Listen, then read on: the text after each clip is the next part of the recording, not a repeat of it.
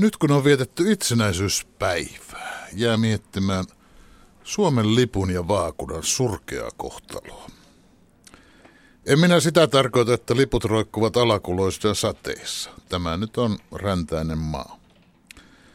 Enkä itsenäisyyspäivän lippukulkuita enkä sotilasparaateja. Enkä sitä, että Suomalaisuuden liitto itsenäisyyspäivän aamuna vetää lipun salkoon Tähtitorninmäelle. Mutta kun on aina vain vaikeampaa kuvitella, että esiintyisi Suomen lippu kädessään tai pienoislippu paidan hihassa, leijona vaakunasta puhumattakaan. Ne ovat kaapanneet lipun. Jalkapallomaaottelussa voisi kuvitella yhtyvänsä hyvä Suomi huutoon.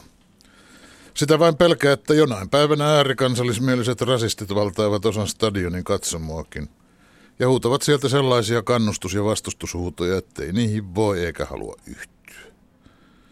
Jää kyllä sitten se oma hyvä Suomikin huutamatta, jos seuraan sellaista. Vaakuna nyt on jo kokonaan kaapattu. Ei sellaista voi vyönsolkena käyttää. Kaikki Suomi-rekvisiitta on valonnut äärioikeiston haltuun. Suomi on kaapattu. Sotaveteraani raukatkin olisi varmaan kaapattu samaan natsirekvisiitta pussiin, elleivät he itse pystyisi kertomaan, mitä ajattelevat. Ja ennen kaikkea sitä, että eri veteraanit ajattelevat eri tavalla, ovat siis sellaisia kuin me muutkin ihmiset. Yksi sitä ja toinen toista mieltä. Eivät mikään samoin ajatteleva tahdoton joukkio.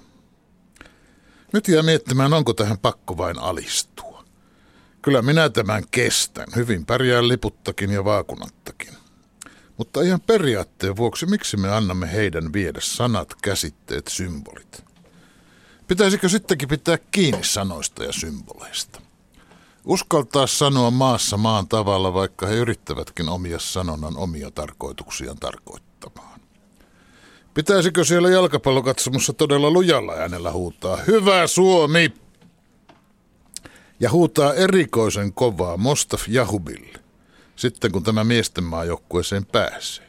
Ja minäkin lupaan silloin opetella nimen oikean ääntämyksen. Nyt en edes tiedä, onko se Darja vai Pastua. Ja huutaa ensimmäiselle pikimustalle Suomen maajoukkueen pelaajalle. Ja huutaa isoon ääneen, hyvä Suomi, päälle, jos joku porukka hihkuu vierasjoukkueelle rasistisia iskulauseita. En minä tästä aivan sataprosenttisen varma ole, mutta melkein.